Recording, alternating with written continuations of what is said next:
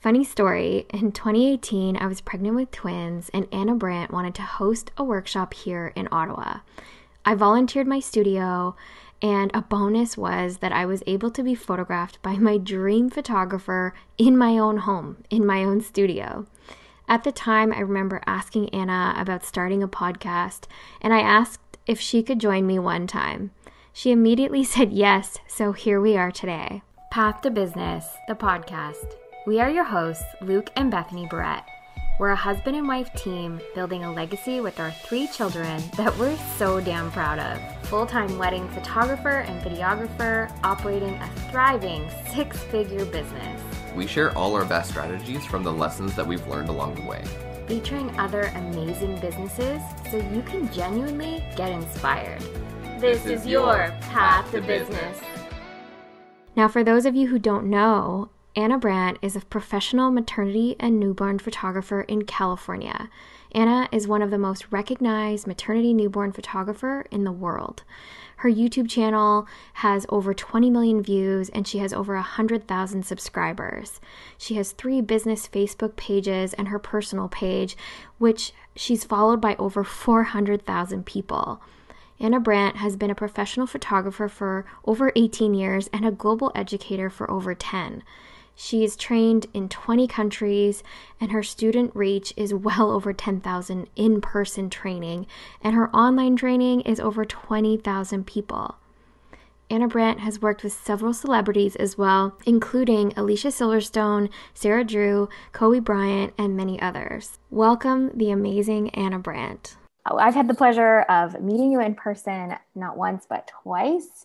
Definitely one of those dream come true moments and I'm so happy to have you on here, but I really wanted to dive deep into getting to know, you know, a little bit more about you and I think I've heard your story lots of times, but I want to really talk a little bit about before your business and you know what you did before and so if you could share that with us I'd love to just sort of see like how you got to be where you're at today. So you talk to me a little bit about what you did before your business? So, I was a web designer. So, I was an amateur photographer for about 10 years, but I was my day job was doing web design. When I ended up quitting, I was a web project manager, but I did web design and development for about five years. And I know a little bit more about your story, but how did you kind of like you were a photographer? Was that sort of on the t- on the side, or Tell me a little so, bit about that. Yeah, I mean, I I started photography when I was a teenager, really, and just did it all through my 20s. I was Aunt Anna um, for like 10 years and would photograph my nieces and nephews. And I was just very happy being an amateur, honestly.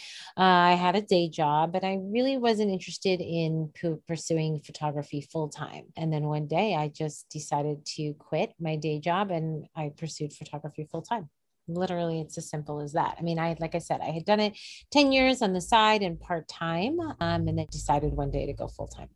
Wow. Kind of like me i actually quit on a whim to go full-time. So somebody almost dared me and i just quit. Oh what did you do later. before? I worked in the government so mm. very soul sucking you know very yeah. boring mundane yeah. the same thing every day. Mm. um, no challenges right? And you know that we all love a challenge. Yeah. I mean i liked my day job. I mean i i loved doing web design and development. I liked being a project manager. I was designing teams. I liked it. And there was many days i did photography and web at the same time. And then when I decided to pursue it, I just didn't want to be bound to an office because I had transferred from New York to California and had to report to an office every day. And I had worked at home during the transition. And then when I realized that I wasn't going to be able to just kind of leave and go do photography when I wanted, I just decided, well, I'll just go do photography and just quit my day job. Amazing.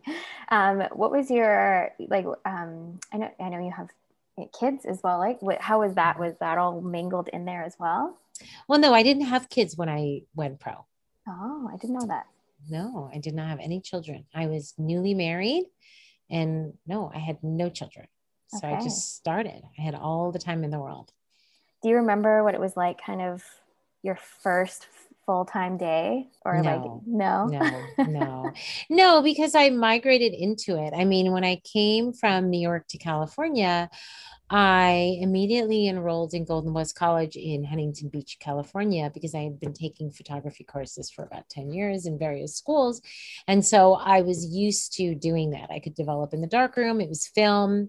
So that was one of the first things I did because I've always just been interested in the education process. So I had enrolled in the evening night program, but I was also horseback riding at the time. And so I was either horseback riding and then I volunteered my time to the Equestrian Center in Huntington Beach, which helped kids with special needs ride horses. So I worked, I worked by day with web design and then my evenings and weekends i was either writing helping special needs children ride horses or developing film in the darkroom when i quit my day job I was still pretty busy because I ended up doing photography for the special needs equestrian team and doing their newsletter and showcasing special needs kids how they can ride horses. And then I ended up shooting child models on the side. Just received something in the mail about child models and I called the agency and asked if I could put an ad in their their literally flyer that came in the mail.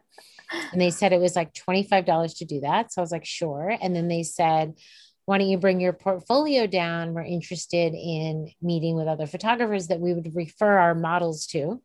Amazing. And my portfolio was all nieces and nephews because that's what I had done for 10 years. And it was just a hand hand developed portfolio because I had taken so many courses. And at the time with film, you would carry around eight and a half by 11 or 11 by 14 portfolios of your printed work. Even though I had a website, I've had a website since I was 21 back in the day before social media, if you were to meet with someone, you would show up with a printed portfolio. So I went with my printed portfolio and they said, okay, we're going to put your business cards on the table. And when we sign a model, they will look at the table of sample of work. You can put a sample of your work and a business card, which had my website and they choose you. And then, because as a model, the agency says, okay, go get your headshots done, find a photographer. These are our referred photographers. So I was one of them.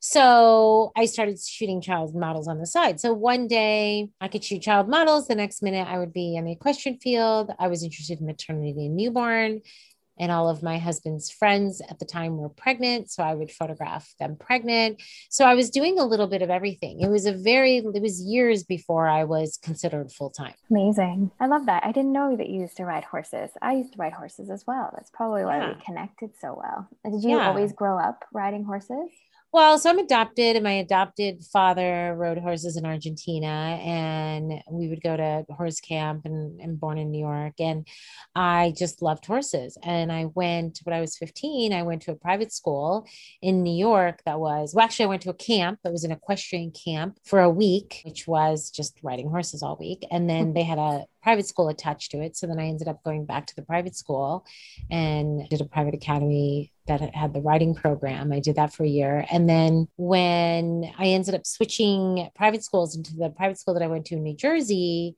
I ended up leaving my family in New York, and that's the school I graduated from. And then I had friends, so I just told my parents I wanted to stay because it was a boarding school.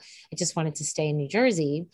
and then I ended up just writing on my own. I mean, in my 20s, I, you know, could just go to the stables and I found a private riding instructor. I would do yoga, Pilates, and ride. Those were kind of my, I hated the gym. So those were my three things. And I rode till I was pregnant with my son. In fact, I was jumping when I was pregnant with my son Amazing. I had learned to jump here in California. And then I was too nervous about jumping because I was a new jumper and yeah. being pregnant. And that's kind of when I stopped riding. And my youngest daughter now at 15 is jumping.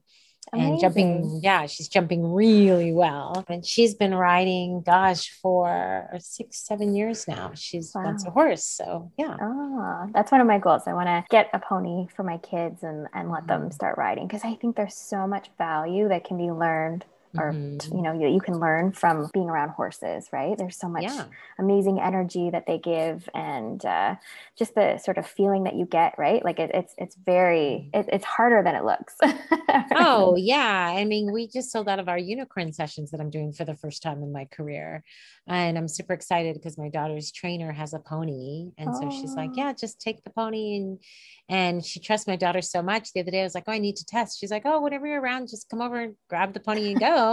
I was like, "Okay." I mean, I have no time. You know, once I started having kids, I just had to kind of not do it anymore. And my daughter asked me all the time, "Mom, why don't you ride again?" I'm like, "Oh, I just don't. I just don't have the time right now." Um, oh, um, but well, he wants to get horses, so one day, yeah, get back into it one day with me. Yeah. yeah. so, talk to me a little bit about sort of, you know, was there a spark that got you really into your business? Like, I know we talked a little bit about the child modeling and things like that, but what was it like? Okay, I'm going to do maternity and newborn. You know, this is my business. What, what, how did that happen? I mean, you know, I'm adopted. And so I don't have any photos of myself as a newborn. I don't have any photos of my biological mother. And so I don't think it was a conscious choice, to be honest. I mean, at the time when I started, there was Anne Geddes who was out, and I loved her maternity and newborn work. And I was very drawn to that.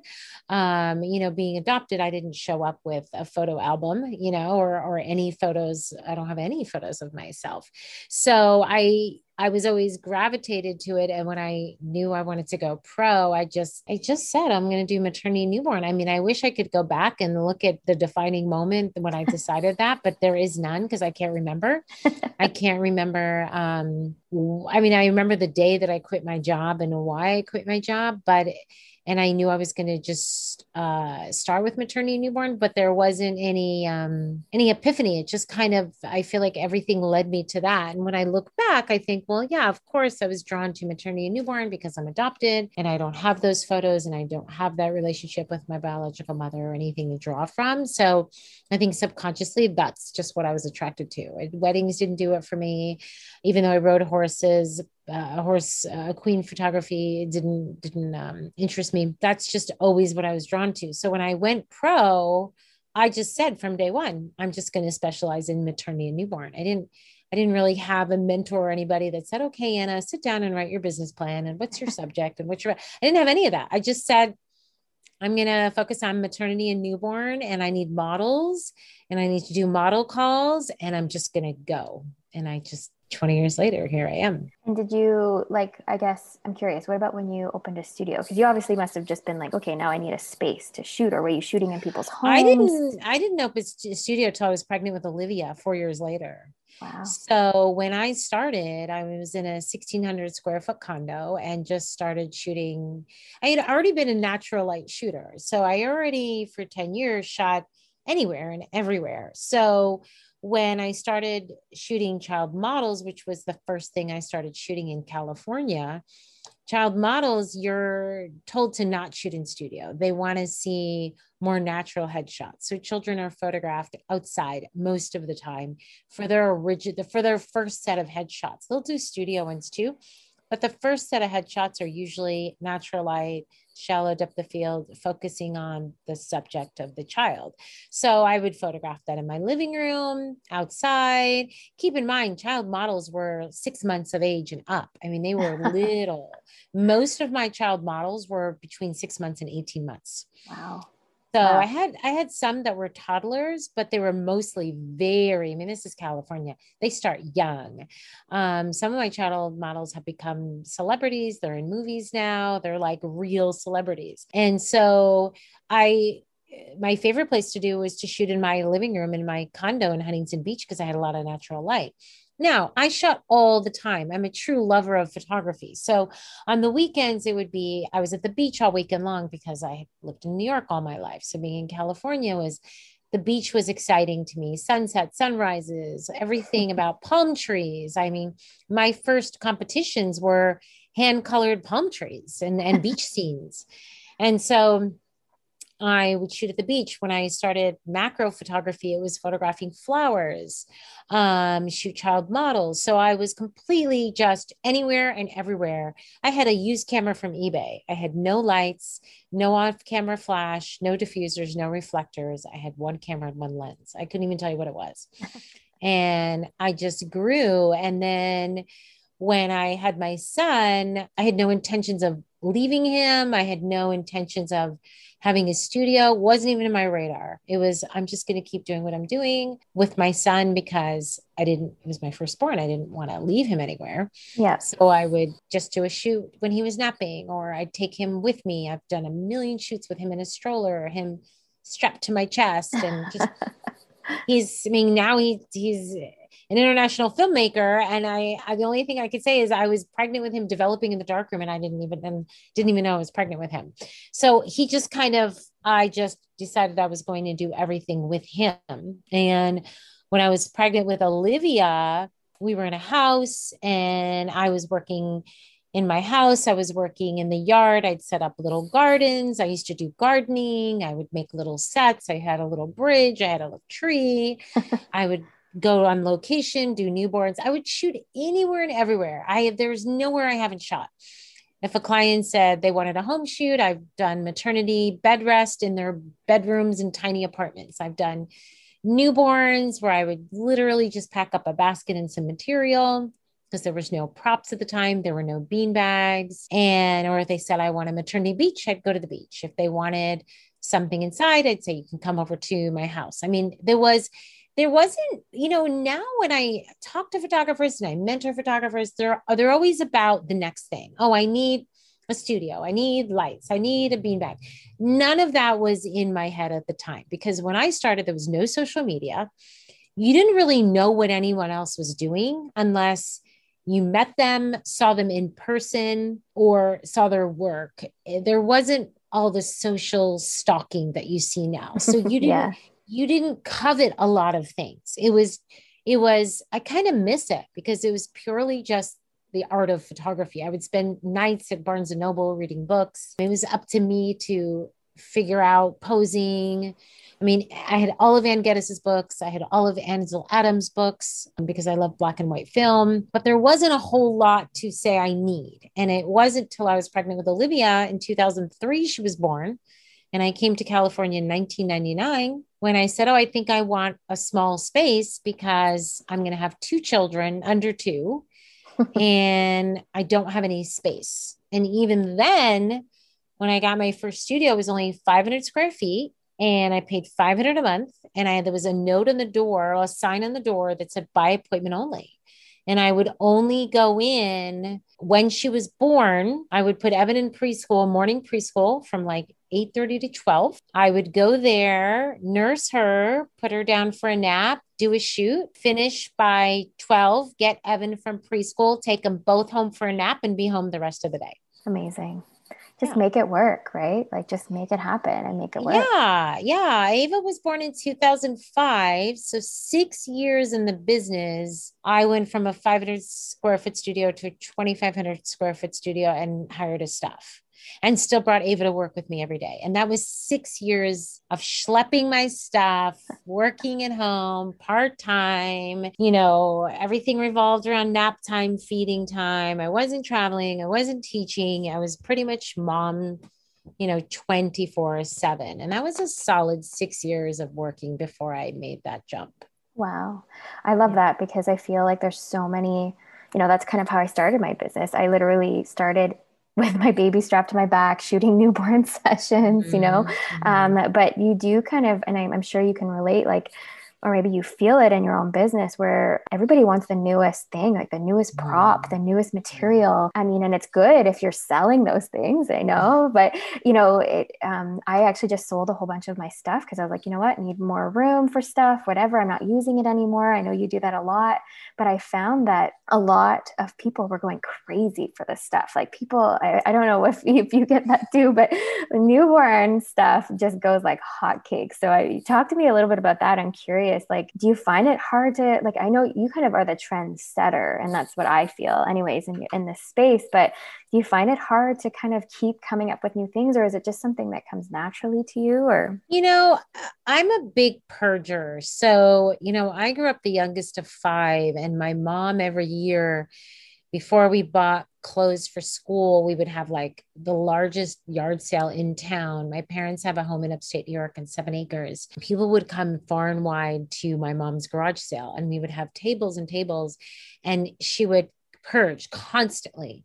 So much so that when I had kids, before I bought new, I would always purge. And I'm still like that now. I mean, my kids know if they say, Mom, I need school clothes, I'll just look at them. And in fact, my son just said it to me yesterday. He's like, Mom, none of my, he's like six foot two and still growing. And he's like, Mom, none of my clothes fit. And he was doing his own headshots in a studio he's building.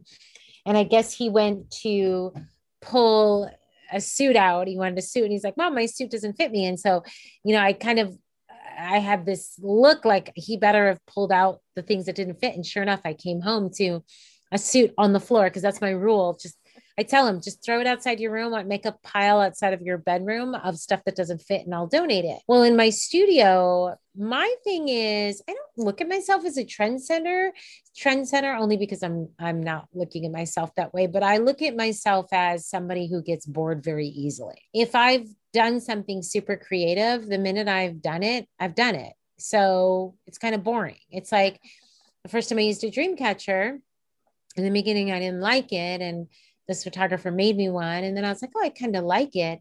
And then I had a hard time using it again.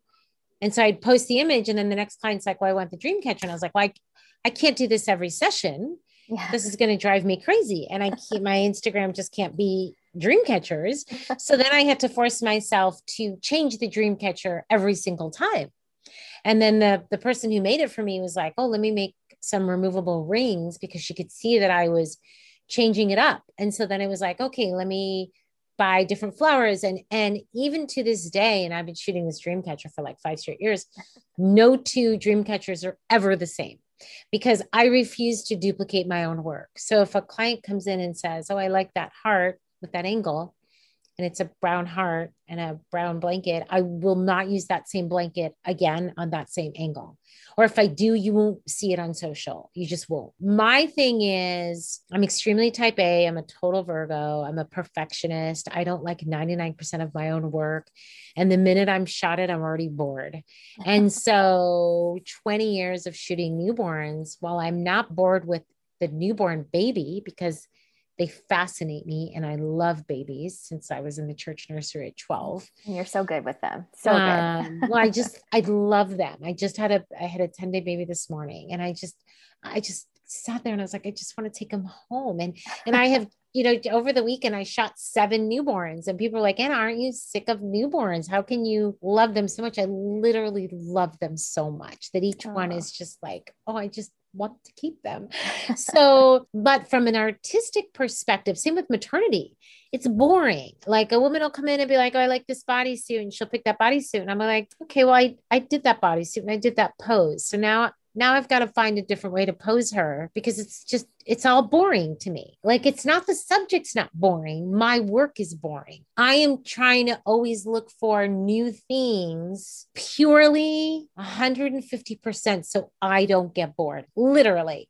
So if someone sees it and copies it, I don't get offended. I'm not one of those photographers that be like, I came up with that idea of that wrap. Or people get really territorial, like, well, I was the first person. I'm like, I really don't care. I you could take what I'm doing and copy exactly. I don't care because I'm already on to the next thing. I'm already five steps ahead of you because I've already bored. And so then I have to constantly purge because I don't like clutter. So if you follow me at all, I'm always purging, always selling. The only reason I have a clothing line is because I get bored. I've wanted to get rid of my clothing company, Belly Baby Wear, for about 10 years and I've had it 16 years because I'm just like, it's so much work and it's so stressful. And we ship to like 80 countries and everybody wants their gown yesterday and their order yesterday. It's very stressful. And I, some days I'm like, I don't want that stress of having a prop business. But then I go, well, I don't want to get rid of my seamstresses because they can make whatever I think of. I don't even remember what your answer question was, but I think, oh, I know what it was. I think that you know, and I mentor a lot and I teach a lot. And I feel like I'll get new photographers in. They've got the latest camera, the best camera bag, you know, the latest and greatest. They've spent like five grand on I don't even know what, but they don't know how to use their camera and they can't change their white balance without looking. And they don't know what focusing points they are. And I'm always like, use first and foremost, learn how to use your camera with your eyes closed. You should be a photographer first. Second of all, it's not about the props. Those are fun to have um, but it's about creating your style and creating work that you're that excites you. I'm not so interested in what someone has. If someone has a new prop i'll look at it. I'm not the first one to buy it. I'll think about it sit on it or maybe I'll buy it and it'll sit there unused for like two months before I can figure out what to do with it because I've got to get inspired. And so I, I encourage people to not necessarily covet what their neighbor has, but find a way to be inspired by what someone's doing, but then be inspired in a way that you can create it so that it's your own. I love that. I think that's so great because, you know, I I feel like that that rat race, right? Like to keep up, to keep up with the Joneses in a sense. And I feel like that's so true, you know, to do stuff that feels good for you and that really is focusing on your photography first, right? And your clients, right? Making them happy. I think that's so important when it comes down to this business is having happy people, happy clients and referrals and all that kind of stuff. So yeah, for sure. Has there been any challenges or pivots that you've had to make to make any changes in your business that you can sort of share with us? Yeah, I mean, there's always challenges. I mean, it's been a solid 20 years. I'm going in 21 years in the business. And there isn't a mistake I haven't made. There isn't a stupid thing I haven't done, a stupid thing I haven't said. There I've I could write 500 books about all my challenges and mistakes. I think that you have to constantly be aware of trends that are happening, staying current, staying relevant. While I specialize in maternity and newborn, I love photographing children. And so I remember years ago I didn't feel like a lot of people were coming back with their toddlers. And I think it's because I was focused so much on maternity and newborn that people would come to me for maternity and newborn and spend a lot there, but then go to a cheaper photographer for the milestones. And I've had a baby plan, gosh, since I was pregnant with Liv, and she'll be 18. So I've had a baby plan a long, long time. time. but I felt like my baby plan kind of got stale and I wasn't really doing exciting things. And I ended up doubling and tripling my baby plan pricing. And when I did that, I was like, okay, if no one signs up for my baby plan again, then I don't have to worry about it. But if they do, I'm going to be a little bit more creative and I'll be a little bit. So you have to invest in, you know, things for cake smashes. And I had to get get back on you know i had photographed children before i did newborns but then i felt like i got stale at a point in my children's work. So i would go outside and do more colorful things with children and and look for different things. Like even even now this year i wasn't going to do easter minis because i felt like i was just kind of bored. I've done everything and i've done flowers and sets and easter sets. And i just was like I don't know. I don't even know if I want to do Easter minis. And then my clients kept emailing me, like, Are you doing? I skipped right over Valentine's. They're like, Are you doing Valentine's? And I just said, No, I just, nothing inspired me. So then I said, No, Easter I'll do in spring. And I finally was like, Okay, you know what? There are these gardens in Corona del Mar. I've never shot there before. So I contacted the gardens and found out their private rates. And my clients are excited. They're like, Oh, wow, we love those gardens. We can't even think of the name of them. I'm doing it in a couple weeks. And here 20 years, I've never even, but I just started Googling gardens. Like maybe I go to a garden and, and, you know, try something new. And then unicorns. I've never shot unicorns before. And whenever I get stale or bored, I'll go to stock photography and I'll Google random things. So I was Googling flowers, flower gardens for spring. And I don't even know, a unicorn picture popped up. And I was like, hmm. and then I remember my daughter's trainer having these two ponies. And I reached out to her and and I was like, why have I never done unicorn sessions? And so my unicorn sessions sold out overnight. So I opened up two more dates. And I think out of my three dates, I think I literally have one opening. And I haven't even test shot it yet. And it was like, huh, because I'm known for my maternity newborn, that's kind of easy to do, keep up with the trends. If I find I'm getting stale in maternity, I'll just make new maternity gowns. If I find I'm getting stale in newborn, I'll come up with new sets. But I still love children and families, and I have a lot of repeat business. Mm-hmm. So I have a lot of clients that'll I kind of attribute it to my clients for any pivoting or challenging. I feel like my clients are the ones that they're the ones that'll that'll force me to think outside of the box. Like hey anna we want to come back to you for spring. Like are you going to have anything? And i know they're thinking if you're not we'll go find someone else but we're coming to you first because we kind of want to go to you. Yeah. And so valentine's day i passed it up. I'm like no you're welcome to go find someone else. But then with spring i was like oh give me some time. Let me think about it. And so I think just you have to kind of decide. There's a lot of things I've let go over the years that I didn't want to do. Like um, I used to do product photography when the economy was booming. I did a lot of that, and I just don't really have any interest in that anymore. So I stopped doing that. I've kind of passed it along to other people pets I, I entertained for like a hot minute and realized my dogs never listen to me and i just have no talent for shooting pets or the patients so i i quickly took that off the menu i mean so it's like i think that there are so many times where i'll try something and i'll go okay i'm going to try it i'll even market it with pets i came up with a name i bought doggy tissue paper bought stickers like did a whole branding thing yeah lasted like a month and I was like, I get get like get rid of it all. Like I want nothing to do with pet photography. That doesn't mean clients can't bring pets. It no. just means nope, that's going off my menu. Another thing that comes to mind is when I started introducing digital packages, I included too many images.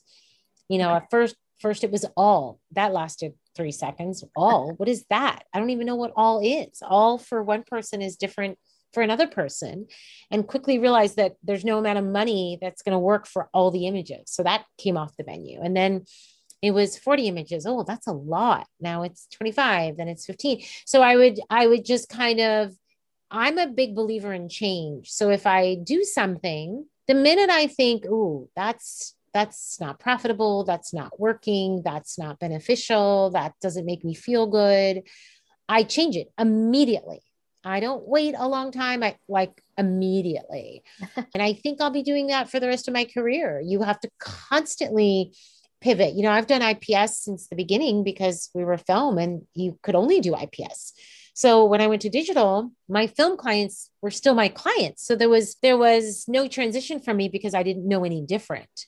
And then I only would do online proofing if the clients prepaid a digital package that included a set number of images. And if they didn't, they weren't going to see their images online. And that's still to this day. And then when COVID happened, uh, clients were like, shoot, I don't really want to come back in and, and order my photos. And so it was a very short time when we came back from quarantine that I said, okay, you can see them online. That did not last very long. They, they can only see them online if they've pre-purchased a certain amount.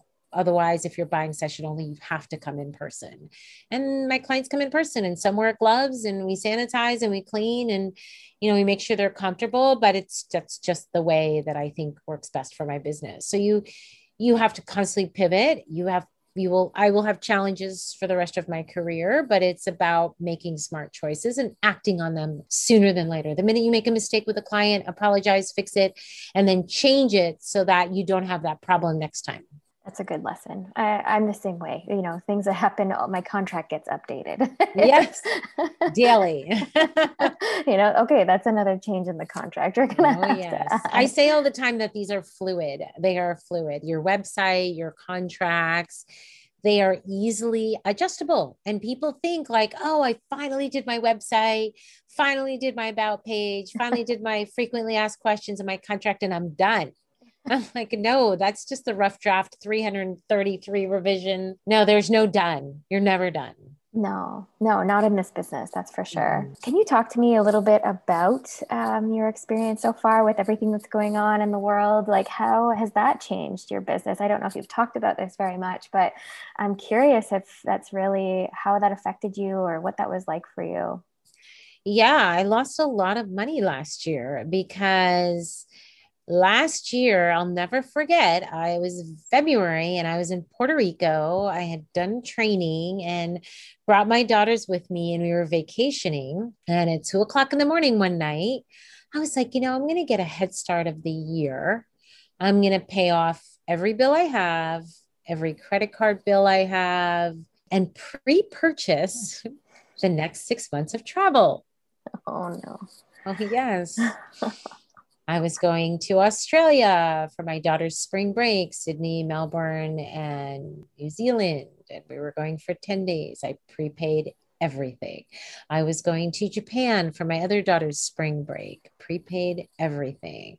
I had, I think, six, seven international trips. I had a dozen domestic trips. I spent the entire night paying everything and prepaying everything to the tune of six figures. Oh my goodness. Yeah, it sounds like it. and then 30 days later, the world crashed. So I'm still paying for it. And not traveling. Yeah. Every international trip was on hold. I spent six months fighting with banks, and my New Zealand hotel still never refunded my money. Don't ask me why. They had closed the borders and they they they were like, we're a non-refundable hotel. And I'm like, yeah, but I cannot get there. Never got that money back. Some some things my bank, fortunately, Chase, good lesson learned. If it's just better to just buy directly with your bank because then your credit cards, because your bank will actually save you. So fortunately for a lot of it chase saved me but in a lot of situations i lost money. Um, i have so much credit on airlines that every time i try to use it it's so complicated that i'll probably never use it. So that was a big thing. We shut down our studio for two months because we had to and so I have a lot to do. I train online. So I pivoted very quickly. When when we had to go in quarantine and we were at home, I never stopped. I immediately dived into my online courses. Since quarantine, I think I've written a dozen new courses. I ran a virtual summit the first summit that I ran during quarantine, we had 6,000 people from 40 different countries, the Belly Baby Summit. We were filming in the rain. Alex would come to my house with masks, stay six feet apart. I was, it was very traumatic and invigorating at the same time. I didn't think the world would be affected as it is now. So at the time, it was like, oh, 30 days. Let me just get everything done that I haven't been able to get done. Yeah. So every day was like, oh i'm running out of time because i have to rewrite this course and that course and film. And and then i did my daughter's mermaids that changed my life. And there was so many i was so busy that my clients were like ana did you did you ever even like sleep in? I'm like no i was like still up at like 6 a.m and then I started to realize things are changing. And then I started to realize, uh-oh, I don't even know if I'm if I'm comfortable going back to work. And I was so terrified of getting sick, of getting a client sick. I remember when we were okay to come back to work, my first baby was going to be a two month baby. That was the first baby I had put on hold. And I was terrified because mm. I had a lot of anxiety that I felt like the media had put on us. And I stopped going to the grocery store and I stopped going anywhere. And I was so terrified of getting sick, getting a client sick, being sued for getting a client sick, the legalities, the litigiousness. So I only did like, you know, when we first came back, it was like the staff, we would just come back for one baby and we'd all go home.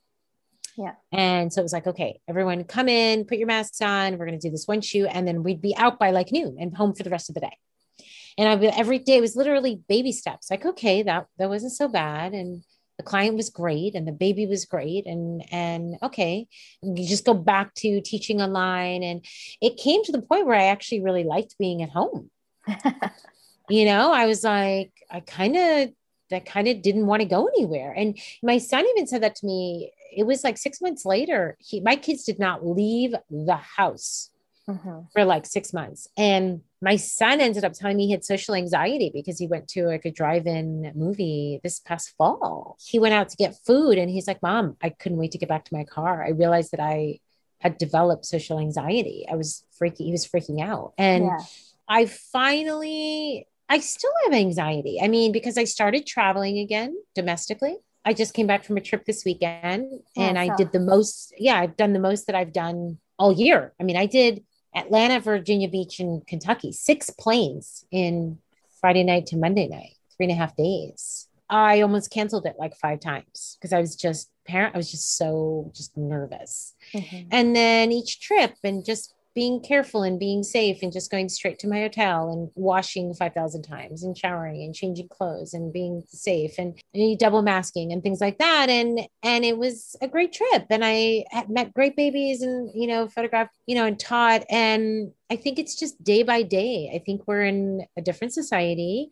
I will say my training in Asia helped because, you know, I first went to China five years ago and you could only wear masks. I remember.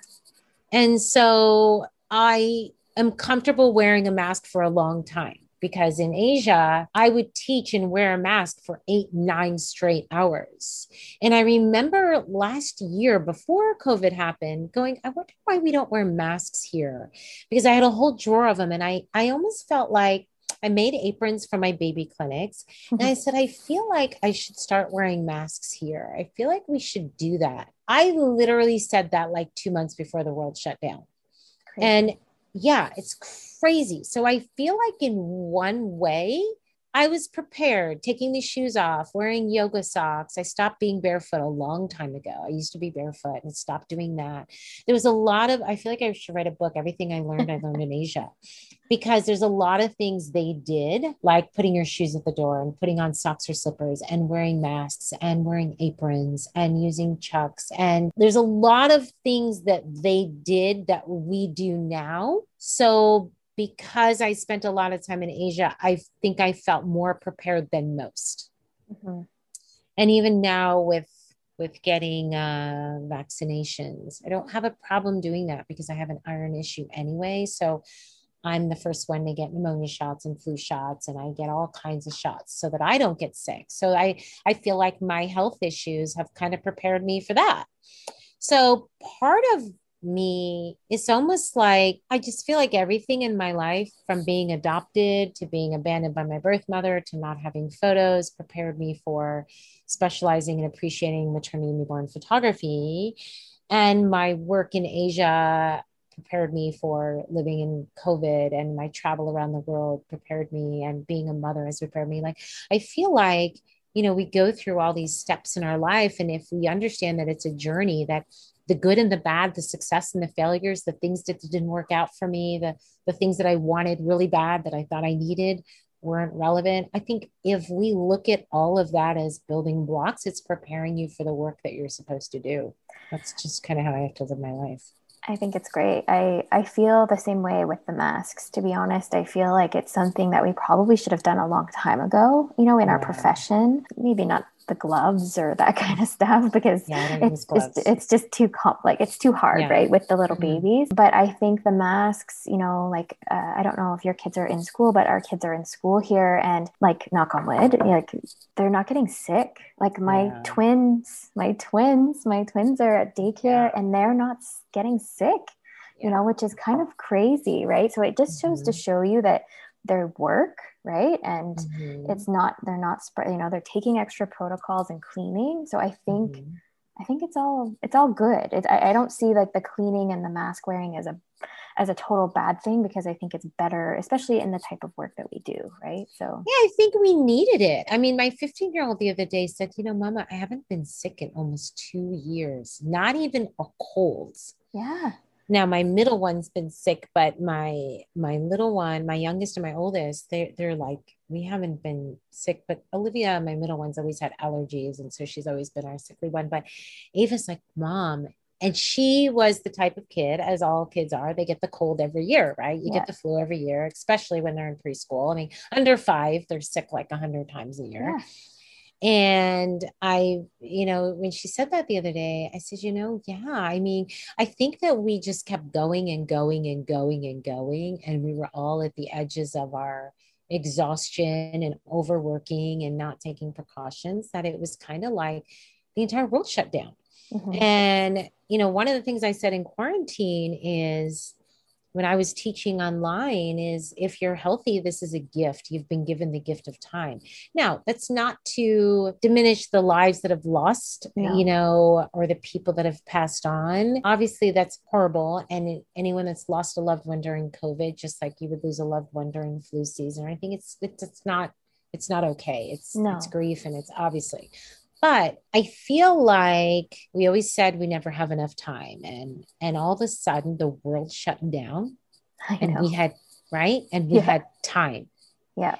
And then the people that are strong now is the people that recognized the gift of time. Mm-hmm. Then there are people that have complained and have gone, you know, yeah. had, you know, you know. yeah. yeah. But some have risen up and some businesses are thriving and some people are better than they've ever been before. And some people had to pivot and some people had to have a rude awakening. And, you know, I wouldn't be here if my biological mother didn't toss me aside. And so you've got to just say, for better or for worse, we're here because we needed to be here. Yeah. And how are we going to choose to live our lives in this new order? And how are we going to be the best that we can be? I love it. So good. Do you have any highlights of your career? Like, I, asked for three. So but, many. uh, what are, if you could name the top three? Like I always describe it as the, you know, the movie Elf, where he kind of is like, I'm in love, and he's just like dancing around. Like this is like one of those high five your, you know, your kids, your husband moment. Like yeah. you know, is there yeah. any of those? So many. I mean, first of all, being a mother is times three. Is my kids are amazing. They're just every single one of them is in my life for their own reason. And so I think being a mother, especially being adopted, being a mother was the most important thing. And uh, the reason I've taught, brought my children all over the world is because when I started traveling, I didn't want to go without them. And so people would say, well, if you don't travel, you'd have so much more money. And I said, then, then I don't want to travel without them. And so I've taken them all around the world several times. So that's that's been obviously the first highlight would be my children. The other is just silly little things that I remember being in China and being in a room with 800 photographers. Wow. And I was on stage and they were all asking me my opinion about things. And this one guy, I'll never forget him, he like raised his hand and he's like, Oh, I have this question I've been wanting to ask you. And I, I'll remember it like yesterday. And I was like, What? And he's like, How do you market? And I just looked at him and I was like, How do you market? I'm a Puerto Rican girl from New York standing on a stage in China. Like, I'm pretty sure I'm the only Puerto Rican newborn photographer that's been invited to speak in China. How do you even know my name? Like, how do you even know who I am? Like, I remember that moment. It was such a defining moment in my career. And I got chills yeah, yeah, it was I I could be on that stage at this moment. And you know, my answer to him how he knew me was video. And I say, you know, people want to hear you and see you um and trust you and that's how people know me is I was doing video. I started in 2008 before people were really doing video. I wasn't very good. And I, I frankly, my videos sucked. and I don't even know why I started doing video, but that was a, a huge defining point in my career. I think the other one was going to have dinner at Anne Geddes' house in New York City. Such a huge moment that I don't even have a photo of it because when she invited me and she said, You can just come on your own, nobody oh. else. and I was freaking out in the taxi on the way there and, and calling my daughter, my middle child. And she's like, You got this, mom. And I remember it was like literally a scene out of a movie. And the elevator door is open and it's one of those apartments. She's actually not in that apartment anymore, but it's one of those apartments where you open the elevator into her apartment. Oh my God. So the door is open and I'm standing in Anne Geddes' living room I was so in awe that I put my phone down on her console table and did not pick it up until one o'clock in the morning that night. No photo, didn't ask for a selfie, nothing. And I kind of wish I did. but it's okay that I didn't. I was so in the moment. They had a glass of wine for me and they knew I had food allergies and so they were aware of the food and they they cooked a meal from scratch and I had to train the next morning and I, I had to end the conversation at some point because I was like, literally, I'll stay here till the sun rises, but I have to train in the morning. And I was so in the moment with her and her husband. This is a woman that I had bought every book she had, every calendar. I had watched her work since I was 17 years of age. And to be invited to a home cooked meal in her apartment in New York City, wow. I will never forget that night. And it's almost better that I don't have a photo of it yeah. I'll never forget it. I love it. I love that so much. Yeah. that just, was like what it was like meeting you. You know that, uh, you walked in my door and I was just like, oh my God. and and you need to be in those moments, right? Where where we meet people and and I don't look at myself that with you. I mean, you invited me into your home and and I came and and we had a great time and I felt very comfortable with you and I I hope Anne felt the same with me and I didn't want to be a fangirl with her. I just wanted to enjoy, you know, yeah. artist to artist and and I think that if I have any wish for anybody in their life is to just soak it in because we don't know how long we're going to be here on earth. We really don't. We really don't. And someone asked me, you know, my last, we've been doing this Ask Me Anything thing live every couple weeks. And someone said, What keeps you motivated? And I said, Life, because I don't know if I'm going to be here tomorrow. This could be my last interview with anyone ever. And and you don't know if you'll be interviewing someone tomorrow, right? And so I feel like if we've been given the gift of life and time, we need to enjoy these moments in our career. And I hope I have some more aha, amazing. You know, if I get to meet Oprah or J Lo, I can definitely die. that's that's on your goal now. You that's know that. Right? It's out there. It's out there. I'm just Manifest like as long as long as I keep saying as long as J Lo's running around in a leotard, I'm I'll still go. Um, you know, as long as Oprah has something to say, I'll still listen. Um, but you know, both of those women, I don't even know how old Oprah is now, but both of those women have, you know, I know Oprah's never been married, J Lo's on her third marriage, I don't even know, but both of those women have shown us that they can persevere through relationships, that they can persevere through racism and through challenges and through stigma of, of women leaders. And they're still, they're still going strong. Like they're not, they're not whittling down anytime soon. No. And that's just kind of the way I have to look at it with my life is, is I'm not whittling down anytime soon. Oh, I really hope that you get to meet them. I, I, I like, I want that for you. I feel like it's gonna happen. So even if I don't say hello, I just want to like see them from a distance. Oh no, I think it'll be more. I think it'll be more. and they'll probably be like, "Oh, I know who you are." You know? yeah, I don't know about that, but we'll see. Um, okay, so do you have any tips? I mean, I'm sure you give tips. You give sure. tips all the time, but tips for people who are interested in starting a business like yours. Yeah. I mean, you want, I know one of the questions you sent me was favorite tools that make your life is easier. That's after tips that kind of goes in there. Like tips is like, okay, first tip, know your gear. That's like tip number one. Know your gear. Know whatever. I don't care what you're using. If you're using a used camera, I don't, I don't care what it is. Know be confident in what you're using and know how to use it and use it well. And if you don't know something, learn how to do it. If you don't know how to lose, use lighting and you want to learn lighting or off camera flash, or you don't know how to wrap, or you don't write it down. I don't know how to do this. Yeah. And then learn how to do it. That's like tip number one, because I feel like I'll talk to people and I'll be like, why are you doing this? And they'll be like, I don't know. I don't, I don't know how to do it better. And I'm like, well, let's, let's, what's, what's stopping you? yeah, let's fix that. Let's fix that.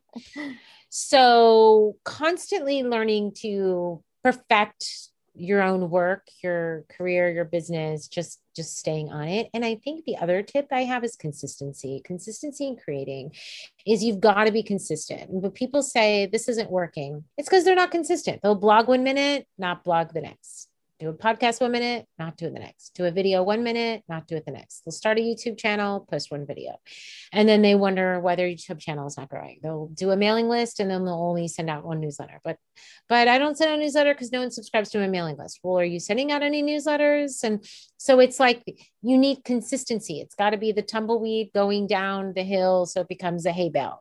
It's got to be consistent. So I've been sending newsletters for 20 years and they used to be typed on a computer and I'd go to Kinko's and snail mail them to people's homes. I mean, like just consistently. I, my YouTube channel, I have 54 million views. Why? Because I consistently would post. Did that mean they were great? No. Like I said, many of them sucked, but I would consistently do it. And so any career You've got to be consistent. If you don't want to blog, don't blog. Take the word blog off your website. It's better to not have the word blog in your menu and not have a blog that's outdated than blog. Do you know what I mean? Then yeah. not blog consistently. Consistently is what I'm trying to say is be consistent. And then the last thing is I said is create is people will say, well, no one's hiring me and I don't have any business and nobody's calling me. And it's because you're not creating. And then people will say, well, how do I create if no one's paying me? And I've done a lot of things that no one's paying me for. I will create, I will make new sets. I spent three hours yesterday with my creations club, not getting paid for my subject because I wanted to create something new for my members. And so it's like there's a lot of things I do where maybe I'm not directly being handed a check for a session fee. So you've just got to keep creating because people will be attracted to those who are creating. I love that. That's my favorite. I, I think that that is the most valuable thing to, as especially as a creative, that you know if people aren't booking you, there's a, it's because you're not showing them that you're you know creating right. Right. So right. I think that's so valuable yeah is there anything else that you want to share? Other than that i think like how can people find you or follow you? I mean if they're not already. I mean you could just google my name ana brandt. You can go to anabrandt.com one n. There's links to everything. I'd say give yourself a break. I feel like and give others a break. I was telling my assistant earlier today i feel like this 2021 is the year of impatience. Like everybody's mm-hmm. impatient. Like just hang on, just breathe, just I understand the world was put on hold and and things slowed down a little bit, but uh, be patient. Be patient in your journey. Be patient in the process. You'll get it. If if you can't wrap a baby really well, you will. You're not going to spend the rest of your life not being able to wrap a baby if you're a newborn photographer. And if if you can't get a particular pose, you you will. And and and think of like when you're when your child, I say all the time to people when they beat themselves up and they're like failing or they're not making enough money or they feel like a loser or they're not losing enough weight or they're not pretty enough or rich enough or whatever, fill in the blank. We're never satisfied. What would you tell your child? And mm-hmm. if you're mm-hmm. not a parent, what would you tell somebody that you loved and you were supporting them when they came to you and, and gave you all these, but dot, dot, dot? You would say something encouraging. You wouldn't look at them and go, Yeah, you're fat, you're ugly, you're broke. You wouldn't say that. No. You would go, No, you're like amazing and you're beautiful and and let me help you with that eating better or let's go on a walk or let's sell our stuff and make some money. Let's have a yard sale. No money in the bank. Let's sell everything we're not using. Let's you would think of all the you would think of everything you could to rise that person up right? If yeah. your child comes to you and says oh i failed that test. I wasn't prepped. I, I wasn't prepared. Okay well next time let me help you. Let me study with you so that you're prepared next time. Or oh i keep forgetting my lunch. Okay let's pack pack our lunch the night before you would you would think of something to cheer that person on right? Mm-hmm. we need to do that to ourselves. We're so down on ourselves. We wake up feeling like we're going to fail. We're, we beat ourselves up 24 7 and then we want to be successful you've got to be your own champion You've got to say, I got this. I'm amazing. And whenever I catch myself doing it, I'll be like, oh, I don't feel like it, or I'm tired, or I'm jet lagged, or this baby's going to kick my ass. Alex, my videographer, we've been together now eight, nine years. He'll be like, Ana, no, no, no, no, no, no, no, no, no, no. You've got this you snap got this. You, yeah, snap out of it. You're Ana Brandt. You got this. And and and my kids will do the same thing. If Ava's like, I'm not prepared for my test. She did this a couple weeks ago. I was like, What? You're Ava Brandt. Are you kidding? You're on the honors list. You're Ava. You got this. And I'll just be her champion. And then she'll be like, Mom, I got an A. I'm like, Yeah, because you're Ava. And she's like, Why well, did stay up till 2 a.m. studying? I'm like, because you're Ava. You know, and so I feel like we have to surround ourselves with people that lift us up, not tear us down. So if that means pulling yourself away from the negative, if social media is dragging you down, then limit your time in social media. If negative people are dragging you down, then limit your time with them. Stay away from gossip, stay away from idle chit chat, and surround yourself that people that surround yourself by people that lift you up and that will come back to you tenfold and just look at yourself in the mirror every day and say you've got this you can do this I'm over here about to do a happy dance because you just finished another episode of my podcast, Path to Business, where we get to hear amazing stories of how wonderful people got started, and hopefully one day we'll be able to share yours too. If you want more info, head on over to our show notes page where you'll find all the latest info about this episode and links to the guests on the show. You can also find the latest discount codes or freebies I've put together just for you. Also, I wanted to personally invite you to my private Facebook group where you can meet other like minded entrepreneurs like yourself who are making waves in their business and want to help and inspire others to dream big. The links are waiting for you, so head on over to greyloftstudio.ca slash path to business.